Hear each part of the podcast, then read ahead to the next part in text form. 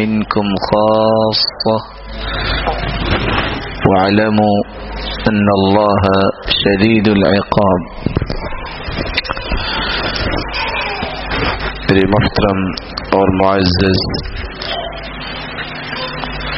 سامعین کرام، اللہ رب العزت ہم سب کے خالق و مالک ہیں۔ انسان کی تخلیق سے لے کر آج تک اللہ تعالیٰ کا ایک نظام ہے الذي خلق الموت والحياة ليبلوكم أيكم أحسن عملا۔ اللہ تعالیٰ نے موت و حیات کا یہ ایک سلسلہ بنایا ہے۔ اور اللہ رب العزت یہ جاننا چاہتے ہیں کہ کون اچھا عمل کرتا ہے۔ جس سے اللہ تعالیٰ نے انسان کو پیدا کیا، اس کی آزمائش شروع ہے۔ کسی کو اللہ تعالیٰ عطا کر کے آزماتے ہیں، کسی کو محروم کر کے آزماتے ہیں۔ یہ آزمائش یہ فتنے کا ہی معنی ہے۔ فتنہ کیا ہے؟ اور فتنے کی کون کون سی شکلیں اس وقت کائنات میں موجود ہے اور اس کا شرعی علاج کیا ہے؟ یہ تین نکات آج ہماری گفتگو کے محور ہوں گے۔ فتنے کا مطلب آزمائش ہے، امتحان ہے، رسوائی ہے۔ انسان کی جب آزمائش ہوتی ہے زندگی کا سفر طے کرتے ہوئے کسی دکھ مصیبت میں پھنس جاتا ہے، اگر تو اللہ رب العزت کے فرامین اور رسول اللہ صلی اللہ علیہ وسلم کے بتائے ہوئے طریقوں کو اختیار کرتا ہے، تو پھر تو اللہ رب العزت اجر و ثواب سے بھی نوازتے ہیں اور اس کی حفاظت بھی فرماتے ہیں۔ لیکن اگر انسان ڈی ٹریک ہو جائے، اللہ اور اس کے رسول کے فیصلوں کو بھول جائے، تو پھر فتنہ انسان کو رسوائی کی طرف لے جاتا ہے۔ اس لیے امام جرجانی رحمت اللہ علیہ کہا کرتے تھے کہ فتنہ کیا ہے؟ ہی ما يبين به حال الانسان من الخير والشر. زندگی کے اس سفر میں انسان کی وہ کیفیت جس سے اس کی خیر اور شر کی پہچان ہوتی ہے۔ اور بعض علماء نے کہا ہے یہ معاملت تظہر الامور الباطنہ باطنی کیفیت ظاہر ہوتی ہے معاملات کے اندر خواہ و خوشی کے معاملات ہوں خواہ و غمی کے معاملات ہوں۔ اور آپ نے دیکھا ہوگا، پہلی صف میں نماز پڑھنے والے لوگ، جب ان کو خوشی ملتی ہے تو آپے سے باہر ہو جاتے ہیں۔ نتیجہ کیا نکلتا ہے؟ امام غزالی رحمت اللہ علیہ کہا کرتے تھے، کسی کے ایمان کی پیمائش کرنی ہو تو یا خوشی کے موقع پہ کرو یا غمی کے موقع پہ کرو۔ یہ دو کیفیتوں کو جو کنٹرول کر سکتا ہے، اس کا مطلب یہ ہے کہ اس کے اندر اللہ تعالیٰ نے صلاحیت رکھی ہے اور اس پہ اللہ تعالیٰ کی رحمت کا نزول ہو چکا ہے۔ اس لیے رسول اللہ صلی اللہ علیہ وسلم نے ان دونوں پہلوؤں کو کیسے پیش کیا؟ کیا نہ ادا اتاہ امر به، كان إذا أتاه أمر يسر به، خر ساجدا لله. رسول اللہ صلی اللہ علیہ وسلم کو جب بھی کوئی خوشی ملتی، تو آپ اس خوشی کا اظہار کیسے کرتے؟ للہ، اللہ کے سامنے سجدہ ریز ہو جاتے اور دوسری روایت میں آتے ہیں، وَكَانَ إِذَا حَزَبَهُ أَمْرٌ صَلَّ۔ جب رسول اللہ صلی اللہ علیہ وسلم کو کوئی فکر لاحق ہوتا یا کوئی دکھ پہنچتا تو تب بھی کیا کرتے؟ سجدہ ریز ہو جاتے تو خوشی اور غمی کو صحیح رخ دیا جا سکتا ہے۔ تو اس وقت جب خوشی اور غمی میں اللہ کو یاد رکھا جائے۔ رسول اللہ صلی اللہ علیہ وسلم کے طریقے اور سلیقے کو یاد رکھا جائے۔ عبداللہ بن عباس رضی اللہ تعالیٰ عنہ، جن کے بھائی فوت ہو گئے۔ غلام نے جب بتایا کہ بھائی فوت ہو گئے، کہا رکو، سواری سے اترے۔ اللہ اکبر۔ کہتے، یہ کیا؟ آپ کو میں نے آپ کے بھائی کی وفات کی خبر دی اور آپ نماز پڑھنے چل گئے۔ آپ جلدی پہنچے وہاں۔ کہا، جلدی پہنچ کے زندہ ہو جائے گا۔ ہمیں سکھایا یہ گیا ہے استعین صبری اگر تم مدد لے سکتے ہو تو نماز پڑھو، اللہ تعالی کے سامنے گرو، صبر کرو، یہ دو ہی تو طریقے ہیں۔ اور صبر ہی انسان کو کندن بناتا ہے اور بے صبری تو انسان کو ویسے ہی زنگ آلود کر دیتی ہے۔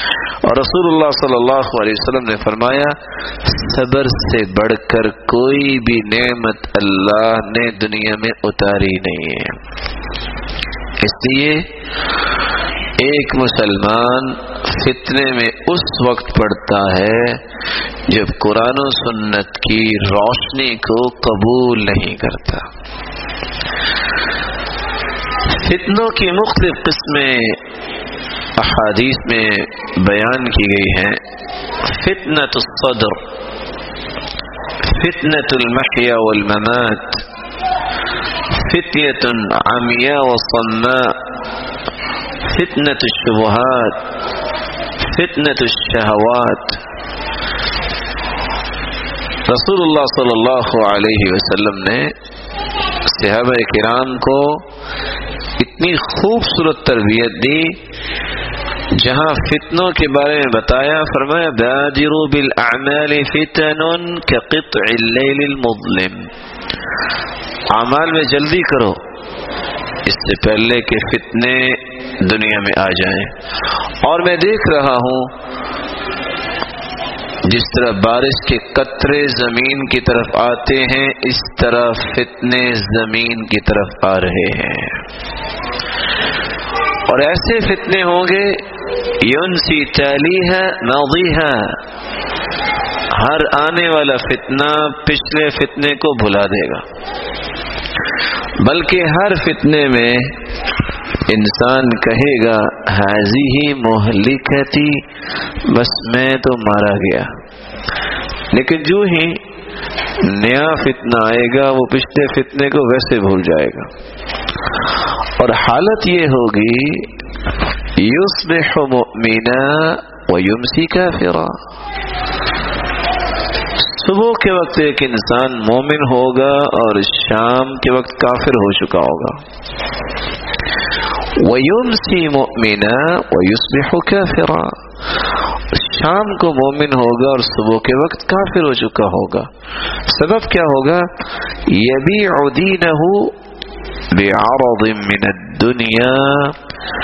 دنیا کے چند ٹکوں کے بدلے وہ اپنا دین بیچ چکا ہوگا۔ فتنة الصدر. اس وقت إلا من رحم ربي. جس کو رب نے بچا لیا بچا لیا امت اس وقت جس فتنے میں مبتلا ہے وہ ہے فتنة الصدر. سینے کا فتنہ باطل عقائد. بدعات. الحادی سوچ تصورات. شرکیہ سوچیں اور تصورات اور عزائم جس سینے میں موجود ہیں مفتون ہے اور اگر کوئی اس سے بچ گیا ہے، تو حسد، بغض، عداوت، عصبیت، تعصب جس سینے میں موجود ہے مفتون ہے فتنے میں پڑ گیا ہے۔ سینہ اللہ کے ہاں وہی پسندیدہ ہے۔ سینہ بے کینہ جس میں صرف اللہ کی محبت ہو اور اس کے پیارے پیغمبر کی محبت ہو اور مسلمانوں کے بارے میں اس کے دل میں خیر خواہی کے جذبات ہوں، یہ سینہ اللہ کو پسند ہے۔ اور جس شخص نے باطل عقائد سے اپنے سینے کو صاف نہیں کیا اور مسلمانوں کے بارے میں بغض اور حسد اور عناد رکھا، یہ شخص فتنے میں پڑا ہوا ہے۔ ان اللہ لا ينظر الى صوركم واموالكم اللہ رب العزت تمہاری شکل و صورت کو نہیں دیکھتے کیونکہ بنایا تو اللہ نہیں ہے۔ نہ تمہارے مال و دولت کو دیکھتے ہیں، دیا تو اللہ نہیں ہے۔ ولكن ينظر الى قلوبكم واعمالكم اللہ رب العزت تو تمہارے دلوں کو دیکھتے ہیں۔ اور تمہارے اعمال کو دیکھتے ہیں تم عمل کیسا کرتے ہو اور کس کے لیے کرتے ہو اور تمہارے دل میں ہے کیا؟ جس دل میں بغض اور حسد اور عناد جیسی غلازتیں ہوں گی، تو یہ اللہ رب العزت کی مبارک نظروں کی توہین نہیں ہے؟ اس لیے اس فتنے سے انسان کو بچنا چاہیے۔ ہر روز رات کو سوتے وقت اپنے سینے کو صاف کر کے سونا چاہیے۔ اور صحابی سعد رضی اللہ تعالی عنہ، جنہوں نے اپنے سینے کو صاف کیا، ابھی وہ دنیا میں ہی تھے۔ نہ قبر میں گئے، نہ حشر، نہ حساب و کتاب۔ رسول اللہ صلی اللہ علیہ وسلم نے ان کو جنت کی بشارت دے دی تھی۔ فتنة المحیا والممات. زندگی اور موت کا فتنہ. زندگی کا فتنہ جوانی ہے، طاقت ہے، قوت ہے جسم کی، لیکن نماز نہیں پڑھتا۔ اللہ نے ہر قسم کی صلاحیت سے نوازا ہے، لیکن وہ صلاحیتیں دین پہ نہیں۔ نہ جانے کہاں صرف ہو رہی ہیں۔ سي حسن النصري رحمة الله عليه جب كسير بوشا من أكثر الناس صراخا يوم القيامة؟ قيامة كدين سب سے زیادہ چیختا اور چلاتا کون نظر آئے گا قال من أنعم الله عليه بنعم وفیرہ فاستخدمها في معصیت اللہ جس کو اللہ نے صلاحیتی اور نعمتیں تو دی لیکن اس نے ان نعمتوں کو اللہ کی نا فرمانی میں لگا دیا۔ زندگی تو ہے، لیکن دین کے لیے نہیں ہے۔ طاقت تو ہے، لیکن دین کے لیے نہیں ہے۔ کس کے لیے؟ کہ دنیا کے چند گنتی کے ایام اس حیات مستعار کے لیے، یا اپنی سوچ کتابیں قرآن و سنت کی روشنی میں وہ زندگی نہیں، فتنہ ہے۔ والممات، موت کا فتنہ۔ موت تو ہر ایک کو آنی ہے۔ لیکن وہ شخص مفتون ہے جس کو مرنے کے وقت خاتمہ بال ایمان نہ ہو، کسی برائی کی حالت میں وہ دنیا سے چلا جائے۔ اور قبر کے عذاب میں پھنس جائے۔ فتنت الشبہات۔ یہ فتنہ اس وقت نوجوان نسل کو گھائل کر رہا ہے۔ دین پہ یقین نہیں رہا۔ شبہات پیدا ہو گئے ہیں۔ سوالات پیدا ہوتے ہیں۔ اچھا یہ ہے تو یہ کیوں نہیں؟ اور یہ ہے، نہیں، فلاں نے تو ایسے کہا اور علام نے تو ایسے کہا، جو قرآن میں آ گیا ہے، جو حدیث میں آ گیا ہے، ان دو فیصلوں کے سامنے مومن کا کام یہ ہے، مان لے اور بس۔ وما كان لمؤمن ولا مؤمنة إذا قضى الله ورسوله أمرا أن تكون لهم الخيرة من أمرهم ومن يعص الله ورسوله فقد ضل ضلالا مبينا. کسی مومن مرد کسی مومن عورت ان کے لیے جائز نہیں حلال ہی نہیں ہے۔ اللہ کا فیصلہ آ جائے قرآن مجید کی شکل میں۔ اللہ کے رسول صلی اللہ علیہ وسلم کا فیصلہ آ جائے حدیث کی شکل میں، پھر وہ اپنی مرضی کرے۔ جو اپنی مرضی کرتا ہے، اس نے گویا اللہ رب العزت کی بنا فرمانی کی اور رسول اللہ صلی اللہ علیہ وسلم کی بنا فرمانی کی۔ اور جنہوں نے یہ نافرمانی کر دی، اس سے بڑا گمراہ دنیا میں ہے ہی کوئی نہیں۔ شبہات اور آپ حیران ہوں گے کہ شبہ صرف جاہل کو نہیں ہوتا، جس نے کتاب و سنت کی بالادستی قبول نہ کی ہو، وہ پڑھا لکھا بھی فتنے میں پڑ جاتا ہے۔ آج میدان عمل میں آپ کو کتنے لوگ ایسے ملیں گے، لوگ ان کو پی ایچ ڈی، ڈاکٹر بھی کہیں گے، پروفیسر بھی کہیں گے، نہ جانے کیا کچھ، لیکن ان کو قرآن بھی پسند نہیں اور حدیث بھی پسند نہیں ہے۔ فتنے میں پڑے ہیں۔ آپ تو یہ بات سن کے ورت حیرت میں چلے جائیں، صحیح بخاری جیسی کتاب، اس جیسی کتاب اوتھینٹک کتاب قرآن مجید کے بعد کوئی نہیں ہے۔ جو صحیح بخاری پڑھاتا ہو، اس کی شروحات لکھنے والا شخص اگر اس کو شبہ ہو جائے تو آپ کیا کہیں گے؟ رسول اللہ صلی اللہ علیہ وسلم کا فرمان ہمیں بتاتا ہے، میت کا جب جنازہ پڑھایا جاتا ہے تو مرد کا جنازہ ہو تو چہرے کے سامنے کھڑے ہو کے جنازہ پڑھتے ہیں۔ جب عورت ہو تو درمیان میں کھڑے ہوتے ہیں۔ اب اتفاق کیسا ہے کہ صحیح بخاری کی کتاب الجنائز میں لفظ آ گئے قوم فی وسط وسط کا کیا معنی ہے؟ بولے آپ نے صحیح بخاری پڑھی ہوئی ہے۔ یعنی اتنی کامن سینس ہے کہ آپ میرے بڑے محترم بھائی ہیں، آپ نے کتاب الجنائز پڑھی ہے یا نہیں پڑھی، آپ کو پتا ہے، وسط کا مطلب درمیان۔ لیکن جب شاگرد نے سوال کر دیا، جناب، آپ تو کہتے ہیں کہ مرد اور عورت کا جنازہ پڑھائے تو چہرے کے سامنے کھڑے ہوتے تو یہ تو وسط کا من، وسط کا لفظ آ گیا ہے۔ کہا، کل بتاؤں گا۔ کل آئے۔ جی محترم کہا ہاتھ کھڑے کرو۔ ہاتھ کھڑے کیے پوچھا، اب بتاؤ وسط کہاں ہے؟ ایمانداری سے بتائیے، کبھی کسی نے مردے کے ہاتھ کھڑے کروائے؟ اپنا تصور، اپنی سوچ ثابت کرنے کے لیے حدیث کو کس طرح توڑتا ہے؟ یہ توڑتا وہ ہے جس کو شبہ ہو گیا کہ دین میں شاید کو نقص رہ گیا ہے، میں پورا کر دیتا ہوں۔ اور ہمارا ایمان کیا ہے؟ رسول اللہ صلی اللہ علیہ وسلم نے کوئی چیز چھپائی نہیں۔ اللہ نے دین مکمل کر دیا۔ اور آپ یہ سن کے خوش بھی ہوں گے اور افسوس بھی کریں گے لوگوں پہ۔ یہودیوں کی جماعت آگے کہتی ہے عمر رضی اللہ تعالیٰ عنہ کو آیت فی کتابکم لو نزلت علینا معشر الیہود لاتخذنا ذلك اليوم عیدا.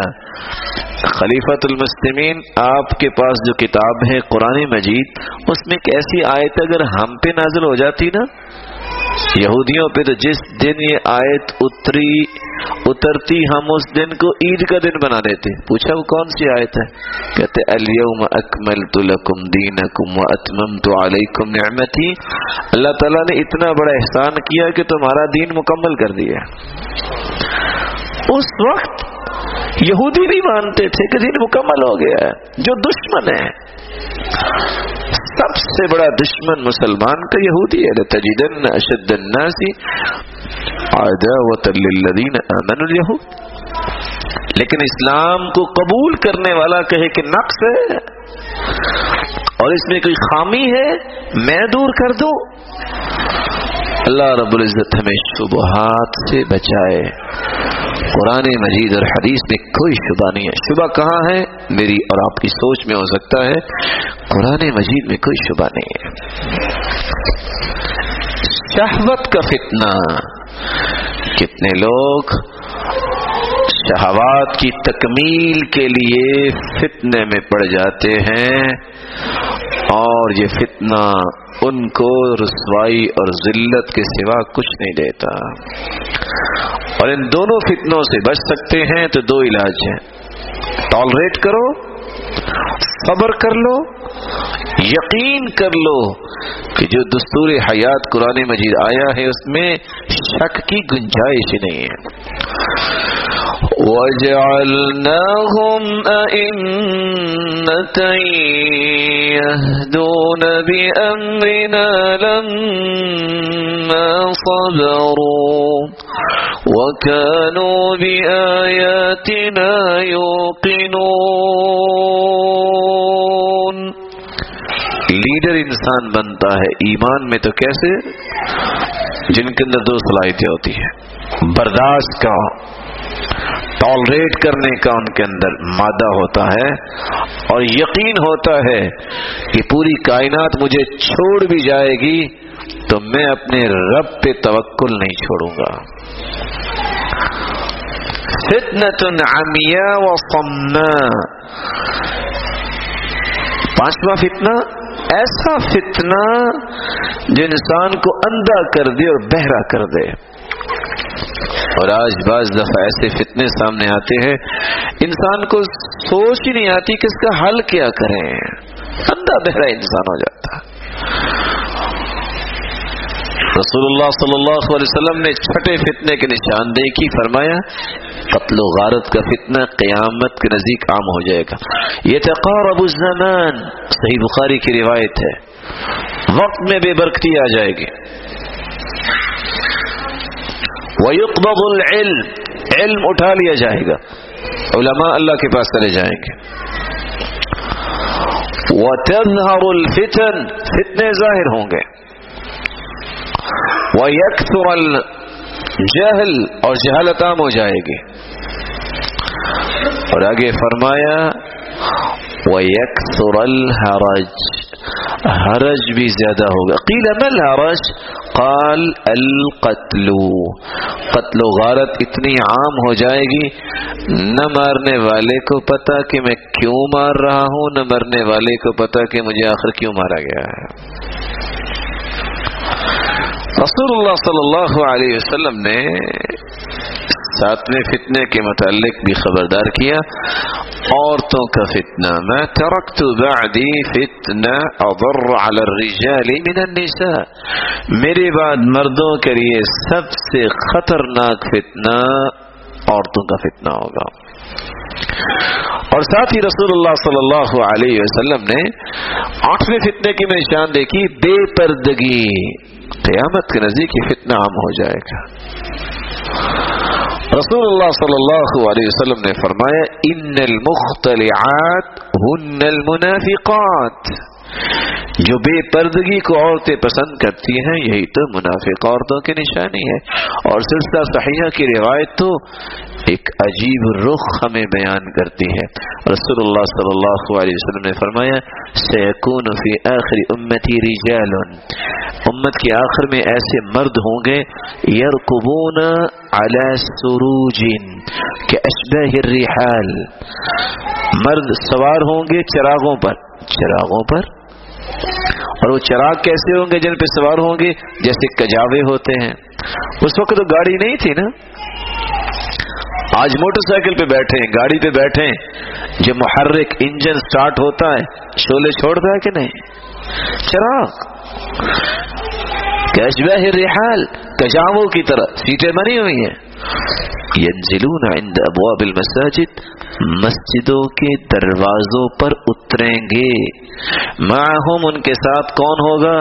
نساء ان کیسیت عاریت عورتیں ہوں گی جنہوں نے لباس پہنا ہوگا، لیکن پھر بھی وہ عریا نظر آئیں گے۔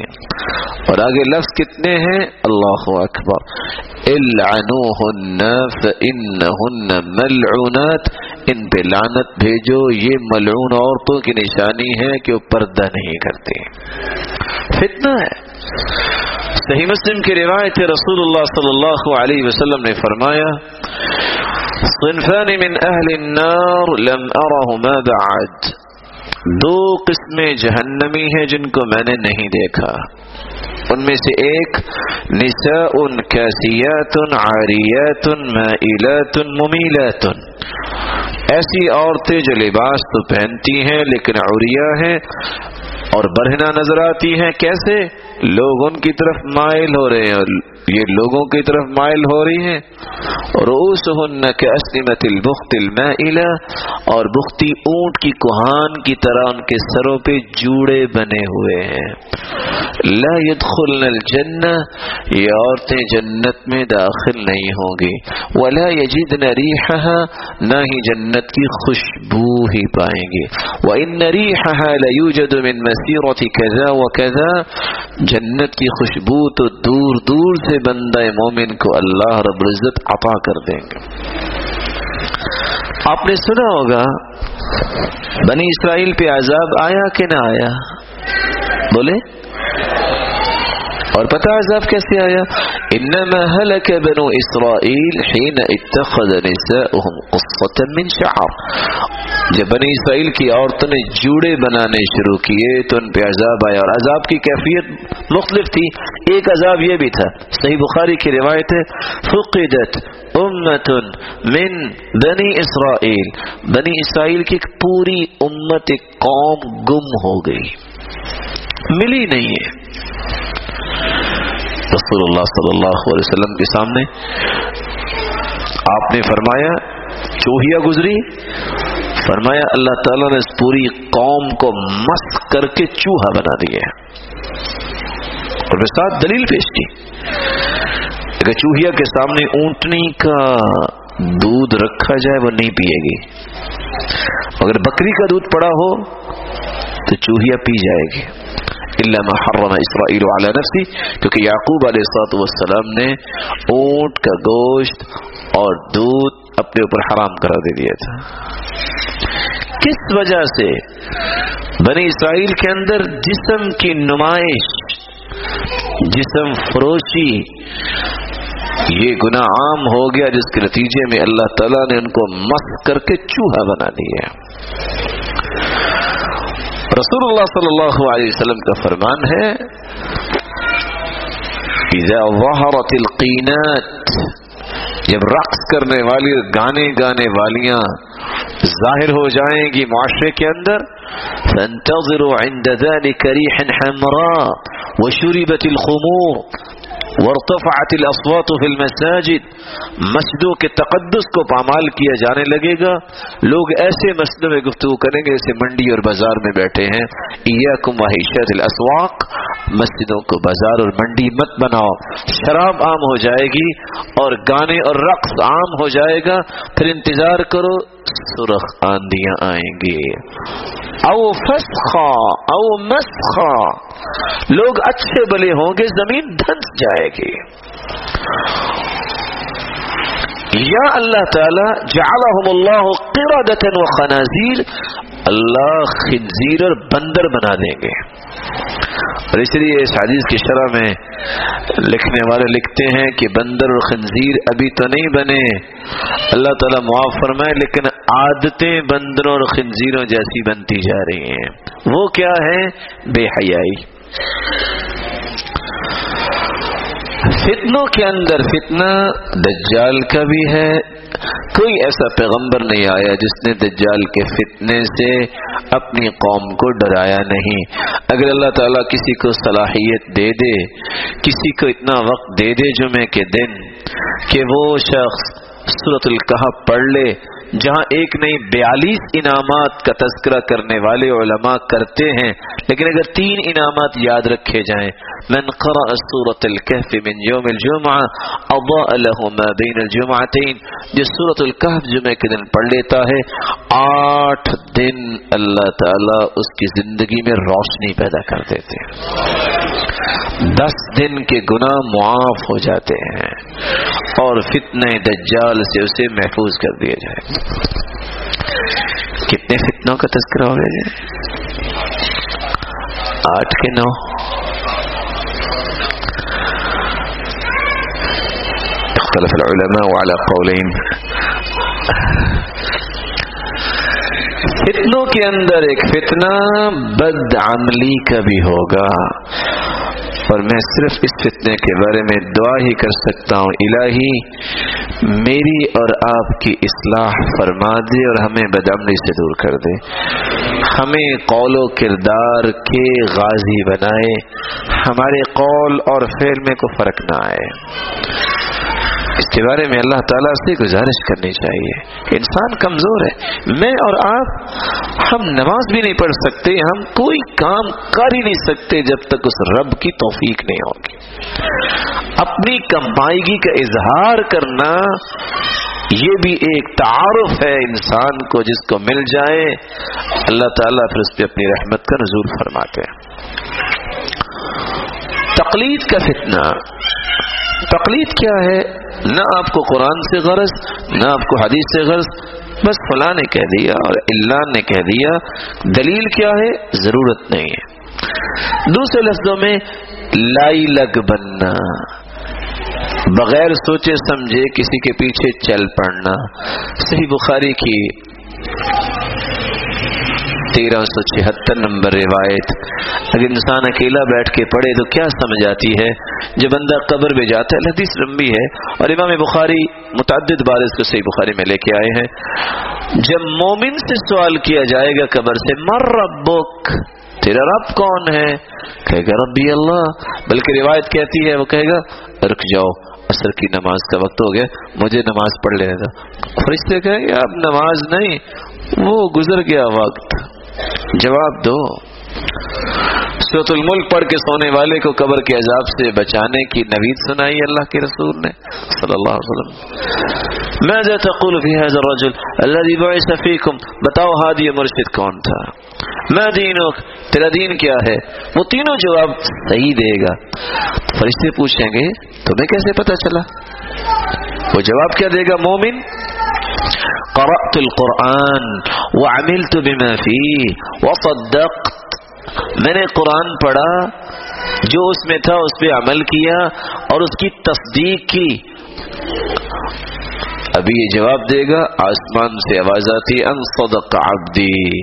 میرے فرشتوں میرے بندے نے سچ بولا ہے۔ یہ دنیا میں تو بڑا مال و دولت والا تھا، کسی کو خیال ہی نہیں آیا۔ کہ دو ٹانکے ہی لگا دے، اسی طرح دو سیدھی سی چادروں میں اس کو بھیج دیا ہے۔ چلو جلدی کرو۔ البسو لباس الجنہ۔ یہ دو چادروں میں آیا ہے، اس کو جنتی خلات فاخرہ پہنا دو۔ یہ دنیا میں تو بڑا اچھا نظر آتا تھا لوگوں کے ہاں۔ بڑی بڑی اس کی کوٹیاں بھی تھیں، لیکن چونکہ تقوا تھا میرے فرشتوں نیچے کچھ بچھا کے نہیں گئے۔ مٹی فرشو لہو فراش الجنہ، اس کے نیچے جنتی بچھونے بچھا دیے جائیں۔ اتنی زمین کا مالک، اور دو سے، ڈھائی فٹ سے زیادہ اس کو دی نہیں ہے انہوں نے۔ له بابا الى الجنہ مد البصر. اس کی قبر کو اتنا کھول دے جہاں انسان کی نظر جاتی ہے، اتنی اس کی قبر کھول دی جائے اور ساتھ جنت کا دروازہ بھی کھول دو ادھر۔ یہ کون ہے؟ مومن۔ وَأَنَّ الْكَافِرْ او المرتاب او المنافق۔ روایت۔ کافر شک کرنے والا یا منافق؟ جب اس سے پوچھا جاتا ہے مر ربک تیرا رب کون ہے کہتا ہاں ہاں لدری یہ ہاں ہاں کیا بولتا ہے کہ انہو یتذکر شیئا ولم یدکر سوچتا ہے یہ کلمہ تو سنا تھا رب خالق، لیکن یاد نہیں آئے گا۔ کیا کہے گا؟ لا ادری، مجھے نہیں پتا۔ اقول کما یقول الناس، جیسے لوگ کہتے تھے، میں بھی ویسے ہی کہتا تھا۔ دوسرا سوال ہوگا، تیسرا سوال ہوگا، جواب ایک ہی ہے۔ لا ادری، اقول کما یقول الناس۔ جیسے لوگ کہتے تھے، میں بھی ویسے ہی کہتا تھا۔ فرشتے خود کہیں گے، لا دریت ولا تلیت، نہ تو نے قرآن پڑھا، نہ تو نے سمجھا، تو جواب کیسے آئیں گے؟ آواز آئے گی، ان کذب عبدی، اس بندے نے جھوٹ بولا ہے۔ یہ تو دو چادریں دیکھے گئے ہیں، ان چادروں کا بھی مستحق نہیں ہے۔ کافر ہے۔ یہ دین میں شک کرنے والا ہے، منافق ہے۔ البسوہ لباس النار، جہنمی لباس جس کو پہنا دو۔ افریشو لہو فراس النار، مٹی تو پھر بھی ٹھنڈی ہے، نہیں، اس کے نیچے جہنم کے انگارے رکھو۔ فیضیق علیہ قبر، حتی تختلف اضلاعو۔ اس کی قبر تنگ کر دی جائے گی، یہاں تک کی ہڈیاں ایک دوسرے کے اندر چلی جائیں گی۔ اللہ رب العزت ہم سب کو محفوظ فرمائے۔ فَيُضْرَبُ بِمَطَارِقَ مِنْ حَدِيدِ ضَرْبَةً بَيْنَ أُذُنَيْ. اور ایک گرز اٹھائیں گے، فرشتے اور دو کانوں کے درمیان ماریں گے۔ دو کانوں کے درمیان کیوں ماریں گے؟ آج پفلاف کہتا ہے کہ انسان کا دماغ آٹھ سو ہڈیوں میں بند ہے اور جو پائشوٹری کا سسٹم ہے جس کو عقل بولتے ہیں، وہ دو کانوں کے درمیان ہے، سامنے نہیں ہے، پیچھے ہے۔ دور بچن ایسی مار ماریں گے اور ایسی گرز لو ضرب بها جبل لكان ترابا۔ اگر کسی پہاڑ کو مار دی جائے تو پہاڑ ریزا ریزا ہو جائے۔ اور یہاں کیوں ماریں گے؟ تمہیں عقل دی تو نے صحیح استعمال نہیں کیا۔ تم نے چپل لینی ہو تو چار دکانوں سے آٹھ دکانوں کا چکر لگاتے ہو کہ چمڑا ٹھیک ہے کہ نہیں ٹھیک؟ دین لینے کے لیے تمہیں اس بات کا خیال ہی کبھی نہیں آیا کہ اللہ نے دین اتار دیا ہے، ضرورت کیا ہے؟ قرآن۔ اور اللہ کے رسول صلی اللہ علیہ وسلم کو، جس کو اللہ تعالیٰ نے پوری کائنات کا سرتاج بنا دیا ہے، طریقہ اس کا۔ اس ہستی مبارک کا اور فرمان اللہ رب العزت کا دو ہی تو طریقے ہیں زندگی گزارنے کے، کتاب اور سنت۔ ان دو چیزوں کو چھوڑ کے تم بھاگے کہاں پھرتے ہو؟ ترکت فیکم امرین، لن تضلوا، ما تمسکتم بهما، کتاب اللہ و سنت رسولی۔ تم گمراہ نہیں ہو سکتے جب تک ان دونوں چیزوں کو مضبوطی سے تھامے رکھو گے۔ ایک اللہ کی کلام، ایک رسول اللہ صلی اللہ علیہ وسلم کی سنت۔ پتہ یہ چلا ان دونوں میں سے ایک بھی ہاتھ سے چھوٹ گئی، گمراہی آ گئی اللہ رب العزت ہماری حفاظت فرمائے۔ تو آئیے تیسرا اور آخری نقطہ، ان فتنوں کا علاج کیا ہے؟ سب سے پہلا علاج، العلم والایمان والیقین۔ جب تک علم نہیں سیکھیں گے آپ، جب تک ایمان یقین کی کیفیت میں نہیں پہنچ جاتا فتنوں سے نہ بچ سکتا ہے، نہ فتنوں کا مقابلہ ہو سکتا ہے۔ اور اگر ایمان آئے علم کے بعد اور ایمانی کیفیت یقین محکم کی طرف چلی جائے، تو پھر کیا ہوتا ہے؟ يثبت الله الذين آمنوا بالقول الثابت في الحياة الدنيا وفي الآخرة ويضل الله الظالمين. ويفعل الله ما يشاء.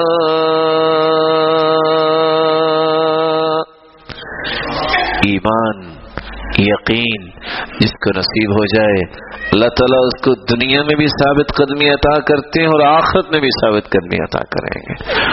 اور گمراہی تو ان کے اوپر ہے جو اپنی جانوں پہ ظلم کرنے والے ہیں۔ اور اللہ جو چاہے کرتے ہیں اللہ رب العزت جو چاہیں کرتے ہیں، کوئی پوچھ نہیں سکتا اللہ وهم کسی کی جرت نہیں کہ سوال ہی پیدا کرے کہ اللہ نے ایسے کیوں کیا۔ دنیا میں نہیں مانے گا تو اللہ کے پاس منوانے کے طریقے ہیں۔ نہیں مانتا زمین کے اوپر تو زمین کے نیچے جا کے مان جائے گا۔ نہیں مانے گا تو اللہ تعالیٰ نے جہنم بنائی اس لیے ہے، جس کا زیادہ بگاڑ دماغ میں ہو، اسی لیے اللہ نے اس بگاڑ کو دور کرنے کے لیے جہنم بنائی ہے۔ اس لیے اگر دنیا میں بگاڑ درست ہو جائے تو قرآن یہ کہتے ہیں نا یہ فعال اللہ بزاب کبن شکر تم آمن تم اگر تم ایمان لے آؤ، اللہ کے شکر گزار بندے بن جاؤ، تو اللہ نے تمہیں عذاب کیوں دینا ہے؟ جب تم شکر گزار نہیں بنو گے جب تم اللہ تعالی کے فرامین کو نہیں مانو گے تو یہ اللہ کا عدل ہے کہ تمہیں جہنم میں پھینکے، اور اللہ کے فضل اور رحمت سے جنت میں ہم جائیں گے۔ اور قرآن مجید میں اللہ رب العزت فرماتے ہیں من عمل صالحا من ذكر أو أنثى وهو مؤمن فلنحيينه حياة طيبة ولنجزينهم أجرهم بأحسن ما كانوا يعملون. جو ایمان کے بعد عمل صالح کرتا ہے نیک عمل کرتا ہے وہ مرد ہو یا عورت؟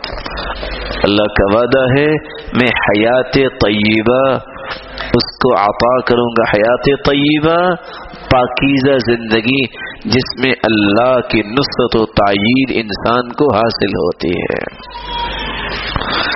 آج دنیا میں انسان ایک دوسرے کا دفاع کرتا ہے۔ انسان میں طاقت نہیں دفاع کرنے کی۔ کتنا کو دفاع کرے گا؟ دفاع وہ ہے کہ بندہ مومن کا دفاع اللہ کرے۔ انسان تو فوت ہو جائیں گے۔ انسان تو کمزور ہیں۔ ان کے پاس تو طاقت نہیں۔ دفاع کیا کریں گے؟ الله يدافع عن الذين آمنوا اللہ دفاع کرتے ہیں مومنوں کا۔ کیسا دفاع؟ ایک لمحے کے لیے سوچئے۔ ابراہیم علیہ السلاۃ والسلام کا ایمان تھا نا؟ یقین تھا نا؟ وہ آگ جلا رہے اور ابراہیم علیہ السلاط والسلام مسکرا رہے اتنی آگ لو طار علیہ طائر وقع لکھنے والے لکھتے ہیں، اتنی آگ جلائی کہ اگر کوئی پرندہ اوپر سے اڑتا گزرے تو وہ بھی بنا ہوا نیچے گر جائے۔ خود نہیں پھینکا۔ ہاتھ باندھے، پاؤں باندھے منجنیک میں ڈال کے پھینکا۔ اور وہ کیا کہہ رہے ہیں؟ حسبی اللہ ونعم الوکیل۔ یہ پھینک دیا۔ آگ ختم ہو گئی۔ باپ بھی دیکھ رہا ہے۔ وہ یہ تقلب اور ابراہیم علیہ سات والسلام کروٹیں لے رہے ہیں۔ تحجم میں پڑ گئے۔ بلا کیوں کروٹیں لے رہے تھے؟ آگ کی صلاحیت کو اللہ نے سلب تو کر لیا۔ خبردار تم نے میرے بندے کو کوئی تکلیف دی۔ آگ کون ہے اللہ کی مخلوق۔ لیکن سنو، یہ رسیاں باندھ کے پھینکے گئے، جلدی سے رسی جلاؤ۔ وہ رسی بس جلائی ہے آگ نے۔ جب وہ سیدھی ہو گئے تو باپ کیا کہتا ہے؟ نعم الرب ربک یا ابراہیم۔ ابراہیم، تیرا رب تو بہت بڑا نکلا۔ تیری رسیاں جلائی ہیں، تمہیں کچھ ہونے نہیں دیا۔ مومن پھر بھی نہیں ہوا۔ کس طرح اللہ تعالی نے بچایا؟ ایمان تھا، یقین تھا۔ یہ ہو کیسے سکتا ہے کہ میں اپنے رب پہ یقین کر لوں اور میرا رب مجھے ضائع کر دے؟ یہ کیسے ہو سکتا ہے؟ اللہ کے وعدے سچے ہیں۔ إن الله لا يضيع أجر المحسنين۔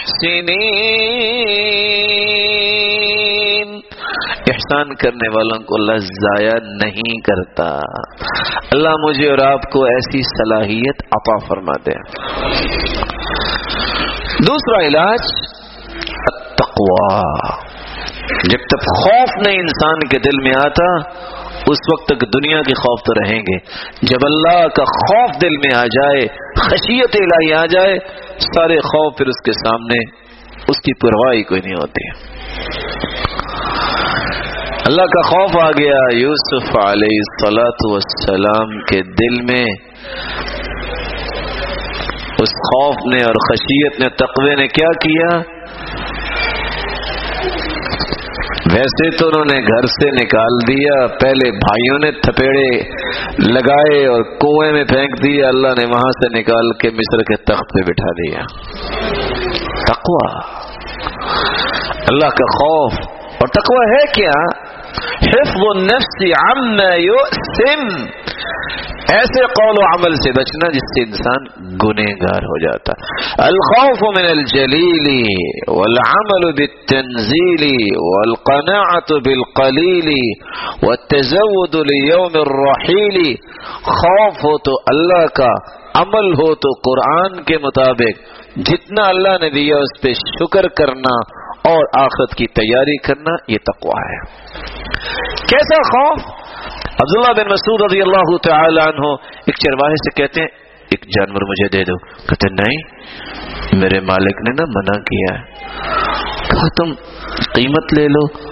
مالک کو کہنا، بھیڑیا کھا گیا ہے۔ مالک کو دیکھ رہا ہے؟ کہا، مالک تو نہیں دیکھ رہا، لیکن میرے مالک کا مالک تو دیکھ رہا ہے۔ سرف صالحین میں سے ایک شخص کو سزا دی گئی۔ وقت کے بادشاہ نے کہا، اس کو کمرے میں بند کرو۔ الجزا من جنس عمل کتاب ہے، دو جلدوں میں۔ قصہ لمبا ہے۔ اور ساتھ ایک بھوکھا شیر داخل کر دو۔ سزا اس کی یہ ہے۔ جب انہوں نے شیر اندر داخل کیا، پوچھ دروازہ بند کر دیا۔ کچھ وقت گزرنے کے بعد دیکھا کہ فارغ ہو چکا ہوگا، کھا چکا ہوگا۔ کیا دیکھا کہ شیر بیٹھا ہوا ہے اور دم ہلا رہا ہے اور وہ کھڑا لا کر ذکر کر رہا ہے۔ پوچھا، کیا ہوا؟ کہتے یہ جھپٹا۔ تو میں نے کہا، اللہ اکبر۔ تو اس کا منہ تو لگا میرے کپڑوں سے، تو میں تو سوچ رہا تھا، اس کا لعاب پاک ہے کہ نہ پاک ہے؟ میں تو دلائل ریمائنڈ کر رہا تھا۔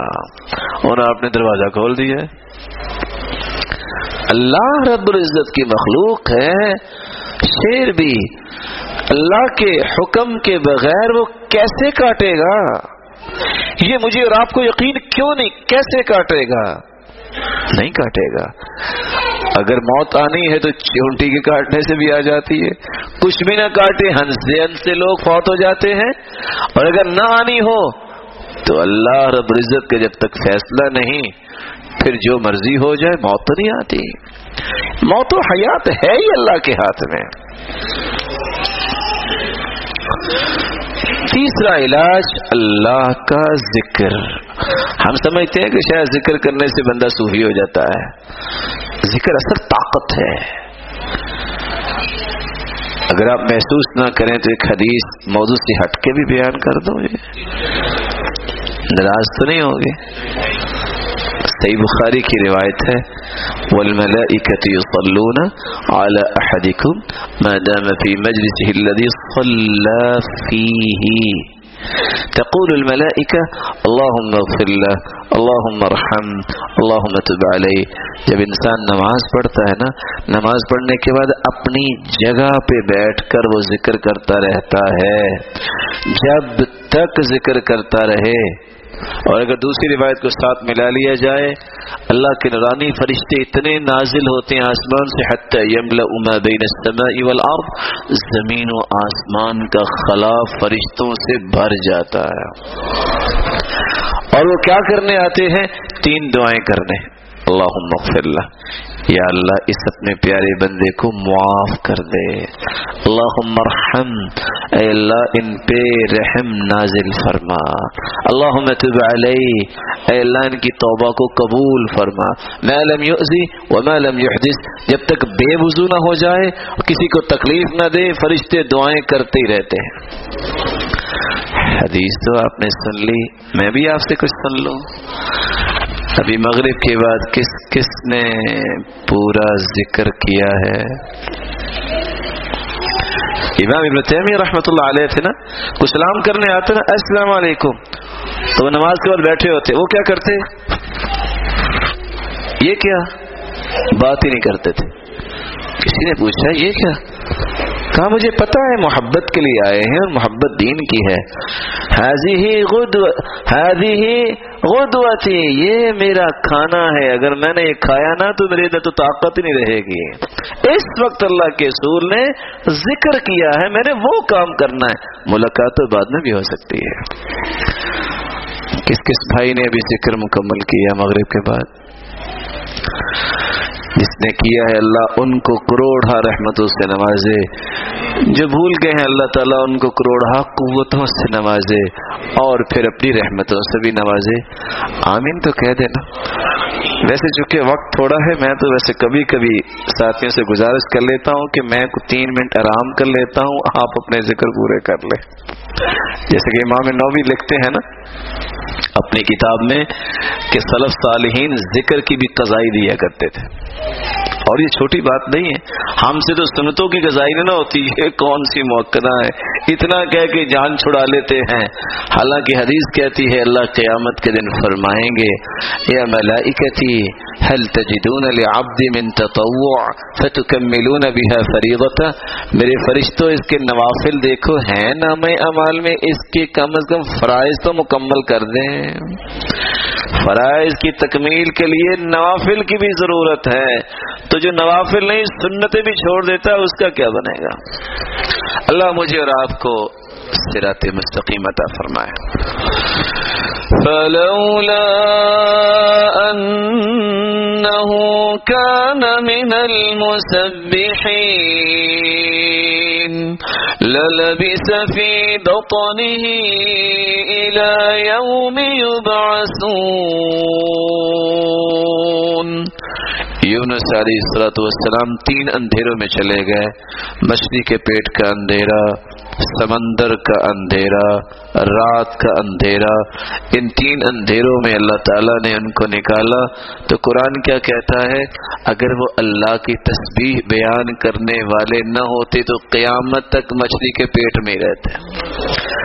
پتہ یہ چلا دنیا جہان کے دکھ اور مصیبت اور بڑی بڑی مشکلات سے نکلنے کا راستہ ہے ذکر اللہ اللہ کا ذکر۔ چوتھا علاج التوكل. جب تک توکل اللہ پہ نہیں ہے اعتماد بھروسہ اس وقت تک ہم کمزور ہیں. ہم مقابلہ نہیں کر سکتے. ومن يتوكل على الله فهو حسبه إن الله بالغ أمره. قد جعل الله لكل شيء قدرا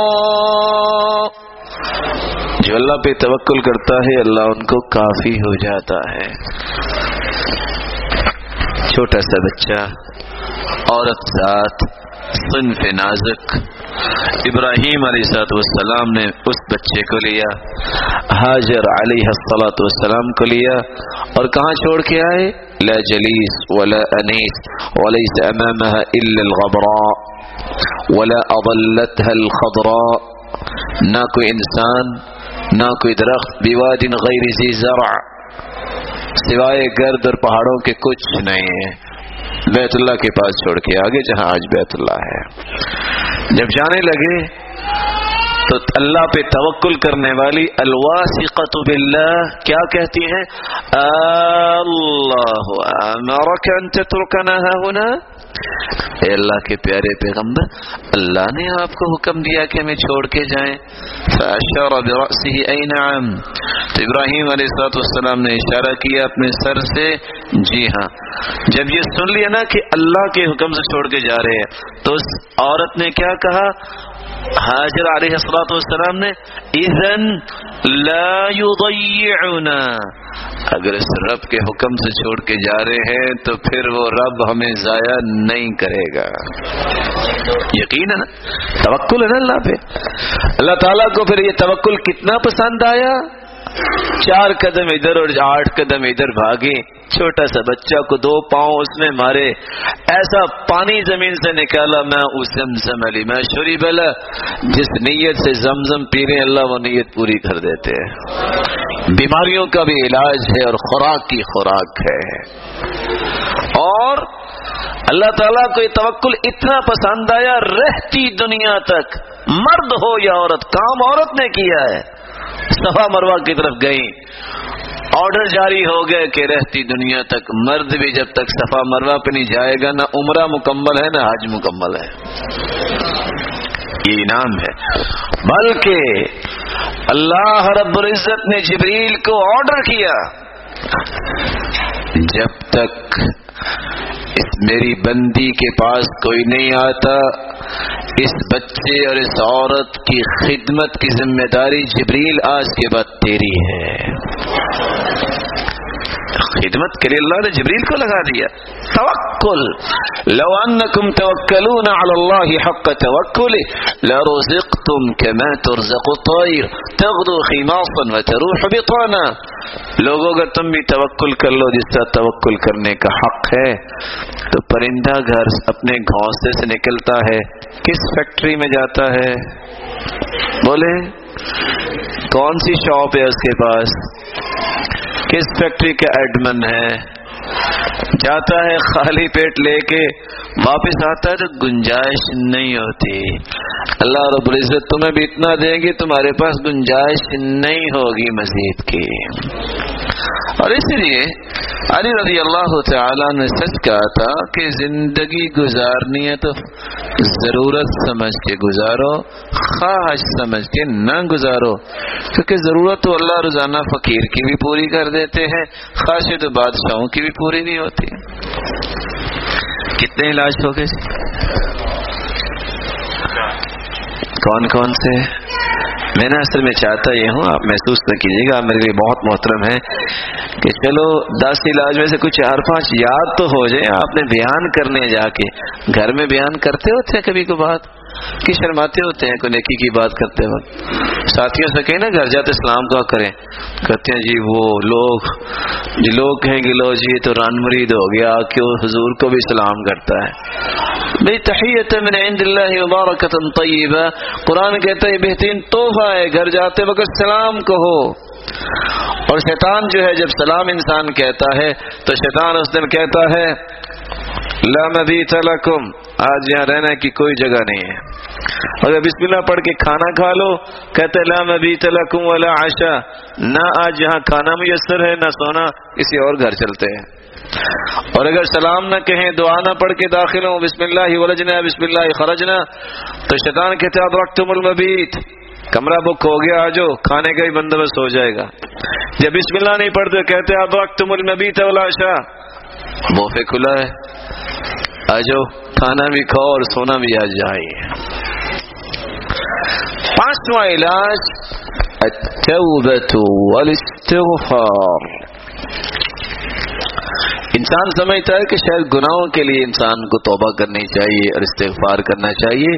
ہاں گناہوں کے لیے بھی ہے، لیکن اس سے بڑی طاقت بھی کو نہیں یہ بوجھ جو ہم نے اٹھائے ہوئے ہیں گناہوں کے، جب یہ اتر جائے گا تو انسان ہلکا پھلکا ہو جائے گا نا۔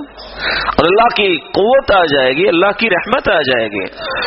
فَقُلْتُ اسْتَغْفِرُوا رَبَّكُمْ إِنَّهُ كَانَ غَفَّارًا۔ يُرْسِلِ السَّمَاءَ عَلَيْكُمْ مِدْرَارًا ويمددكم بأموال وبنين ويجعل لكم جنات ويجعل لكم أنهارا ما لكم لا ترجون لله وقارا. استغفار تم کر لو، اللہ تمہارے گناہوں کو بھی معاف کر دیں گے، منہ دار بارشیں بھی برسائیں گے، تمہارے پاس مال نہیں تو مال بھی وافر دے دیں گے، بچے نہیں ہیں تو اللہ اولاد بھی دے دیں گے، اور تم تو سارے پھل کھاتے نہیں ہو ایک دن میں منڈی میں جاتے ہو تو ہاتھ رکھتے ہو، کسی پھل پہ تو واپس آ جاتے ہو، توبہ توبہ، اتنا مہنگا، تم استغفار کرو، اللہ تمہیں باغات کا مالک ہی بنا دے گا۔ اور تمہارے لیے نہروں کو بندوبست کر دیں گے۔ کب؟ جب تم استغفار کرو گے۔ تم سمجھتے ہو، میری جسمانی کمزوری ہے، میری مالی کمزوری ہے، خاندانی کمزوری ہے، ملی کمزوری ہے۔ ساری کمزوریوں کو اگر تم قوتوں میں بدلنا چاہتے ہو تو کیا کرو؟ ويا قوم استغفروا ربكم ثم توبوا إليه. يرسل السماء عليكم مدرارا. ويزيد يزدكم قوة إلى قوتكم ولا تتولوا مجرمين. اللہ کی طرف توبہ کر لو، استغفار کر لو۔ اللہ تمہاری ساری کمزوریوں کو قوتوں میں بدل دیں گے۔ امام احمد بن حمد رحمۃ اللہ علیہ، ان کا قصہ آپ نے پہلے بھی سنا ہوا ہے۔ چلو، دوبارہ سننے میں حرج کو نہیں۔ گھر سے نکلے، مسجد پہنچے۔ دروازے پہ ایک شخص نے کہا، مسجد میں کچھ وقت گزارنا چاہ تو کہتے نہیں، ہمارا نہیں نظام۔ جیسے آج کل نظام بنا ہوتا نا، مسجد میں سونا منع ہے۔ المسجد بھائی تو کل مسلم۔ مسجد ہر مسلمان کا گھر ہے۔ نہیں نہیں، ہمارا نظام ہے۔ نظام کیا ہے؟ نظام تو وہ جو اسلام نے دیا ہے۔ خیر، انہوں نے کہا اچھا کوئی بات نہیں۔ میں دروازے پہ تو ٹھہر سکتا ہوں نا۔ ابھی یہ بات ہو رہی تھی تو ایک نان بھائی گزر رہا ہے۔ اس نے کہا جناب ان کو میرا مہمان بننے دو۔ گھر لے گئے۔ ان کو لٹا دی اور خود آٹا بنانے لگ گیا۔ استغفر اللہ استغفر اللہ ساتھ استغفر اللہ کہہ رہے، ساتھ آٹا گوند رہے۔ امام احمد الحمد رحمۃ اللہ علیہ پوچھتے ہیں، آپ کو استغفار نے کوئی فائدہ بھی دیا؟ کہتے جی بہت غریب انسان تھا، جب سے استغفار کر رہا ہوں، مال سنبھالا نہیں جاتا۔ اور جب سے میں نے استغفار کر رہا ہوں، جو خواہش کی اللہ نے پوری کر دی ہے۔ چند دنوں سے خواہش کر رہا ہوں، وہ ابھی پوری نہیں ہوئی۔ کہتے وہ کون سی ہے؟ کہا میں نے خواہش کی تھی، یا اللہ، سنا ہے دنیا میں ایک شخص، امام احمد بن حنبل، بڑا نیک انسان ہے۔ یا اللہ، میری بھی اس سے ملاقات کروا دے۔ کہا، وہ تو میں ہی ہوں۔ وقد جرر تو جرا۔ آج بغیر پلاننگ کے میں گھر سے نکلا، مجھے محسوس اب ہوا ہے کہ فرشتہ مجھے آپ سے ملانے کے لیے لے کے آیا ہے۔ چھٹا علاج، دعا بہت بڑا علاج بہت بڑی نعمت ہے۔ اس لیے عمر رضی اللہ تعالیٰ نے کہا کرتے تھے، مجھے کبھی یہ پریشانی ہوئی نہیں کہ دعا قبول ہوگی کہ نہیں ہوگی۔ مجھے پریشانی یہ رہتی ہے، کہیں اللہ مجھ سے دعا کی توفیق نہ چھین لے۔ دعا کی توفیق اللہ دیتے، اس کو جس کی قبول کرنی ہوتی ہے۔ وذنون إذ ذهب مغاضبا فظن أن لن نقدر عليه فنادى في الظلمات أن لا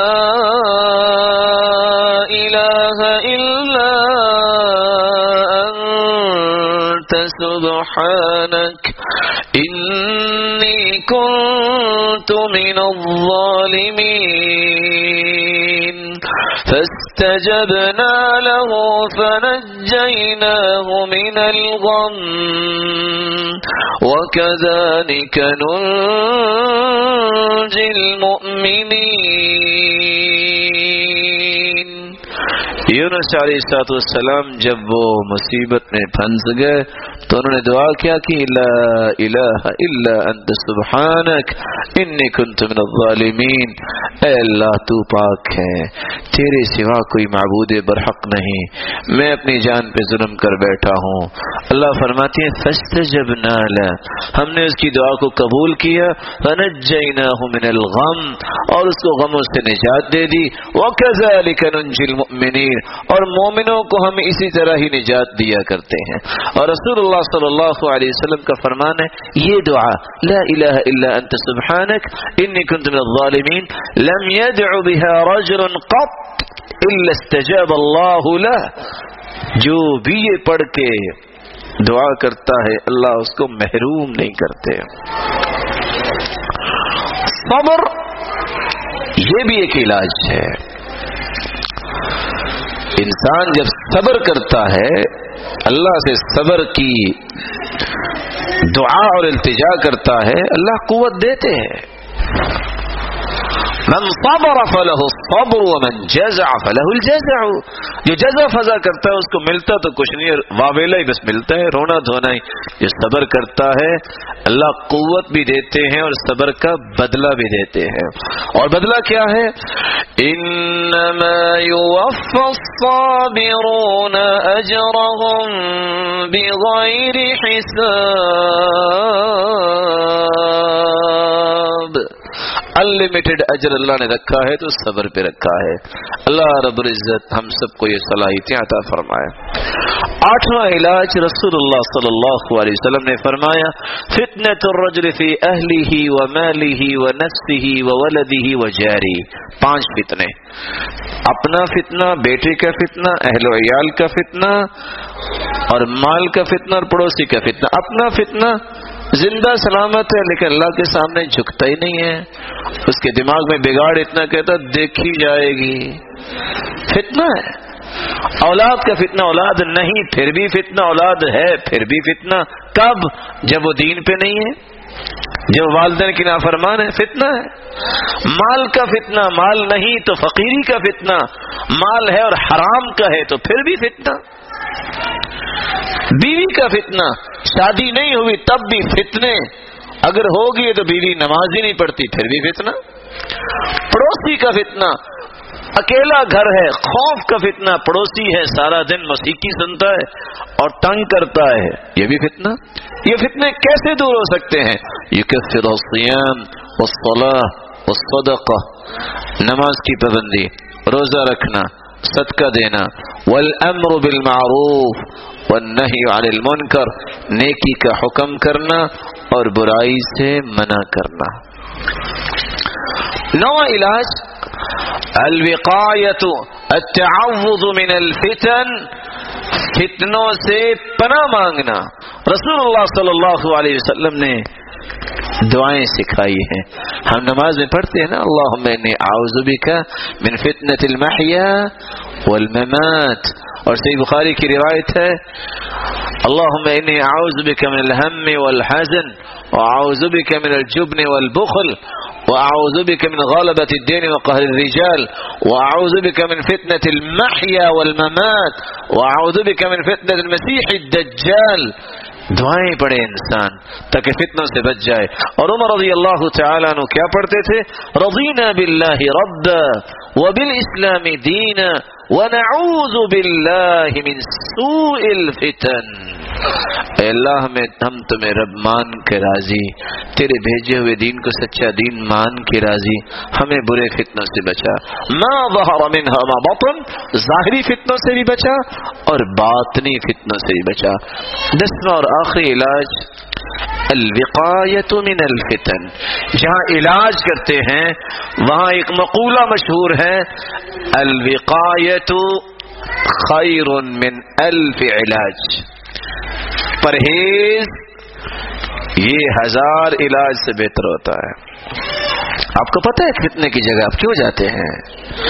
آپ کو پتا ہے کہ میں اپنے آپ پہ کنٹرول نہیں کر سکتا اور فتنوں کے اپنے آپ کے حوالے کیوں کرتے ہیں؟ ایک نوجوان، جس کو یہ پتہ ہی نہیں ہے کہ اللہ تعالیٰ کی خشیت کیا ہوتی ہے۔ باپ بھی اس وقت پرواہ نہیں کرتا اس کے سامنے نیٹ اور نہ جانے کیسی کیسی سہولتیں ہیں۔ سائٹ پہ بیٹھتا ہے۔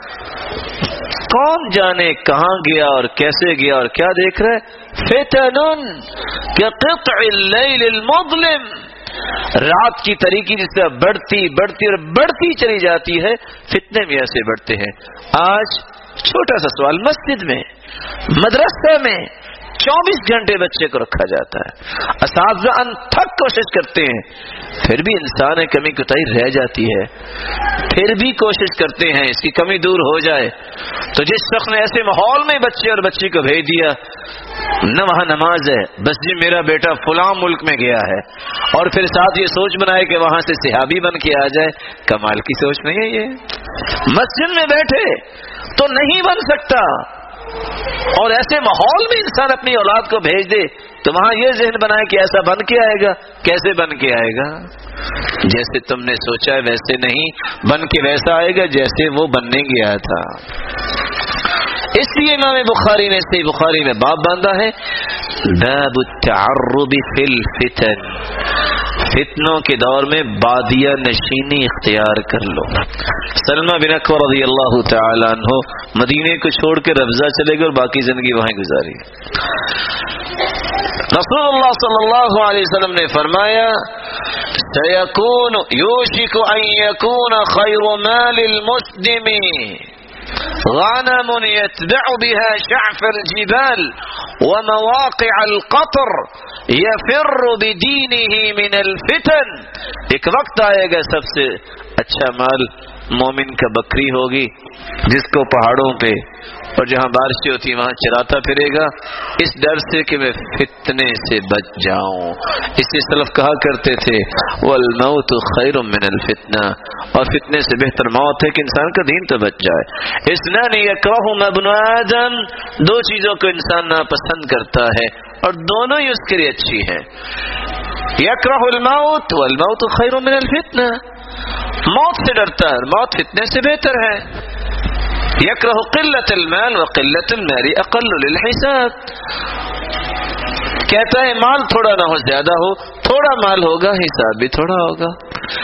لیکن اللہ سے دعا کیجیے جتنا مال ہو حلال کا ہو۔ اللہ رب العزت سے دعا ہے۔ اللہ رب العزت ہمیں فتنوں سے بچائے۔ ہم بہت کمزور ہیں۔ اللہ ہمیں ایمانی قوت نصیب فرمائے۔ الہ العالمین، ہم سب کے گناہوں کو معاف فرما۔ خطاؤں سے درگزر فرما۔ مولا کریم جو روحانی یا جسمانی بیمار ہیں، ان کی بیماریوں کو شفاؤں میں بدل دے۔ کسی مصیبتوں میں، ان کی مصیبتوں کو خوشیاں بنا دے۔ جو کسی تنگی میں اللہ ان کی تنگی کو آسانیاں بنا دے۔ الہ العالمین جو صاحب اولاد بیٹھے ہیں، ان کی اولادوں کو نیک بنا، صالح بنا، دست و بازو بنا، آنکھوں کی ٹھنڈک بنا اور سب کے جاریہ بنا۔ جو بے اولاد ہیں، ان کی جوریوں کو بار رونق بنا دے۔ اور جو مال والے ہیں، ان کے مال میں برکت فرما۔ الہ العالمین، جو بے روزگار ہے تو ان کو بھی تونگر بنا دے۔ مقروض کے غیبی خزانوں سے مدد فرما دے۔ اور ہمیں جب تک رکھنا، فتنوں سے بچا کے رکھنا۔ خاتمہ بالایمان فرمانا اور اس طرح آج تیرے گھر میں جمع ہے، ہمیں جنت الفردوس میں جمع فرمانا اور اپنے محبوب کی رفاقت نصیب فرمانا اور اپنے دیدار کا مستحق بنانا۔ وہ آخر دعوانا الحمد للہ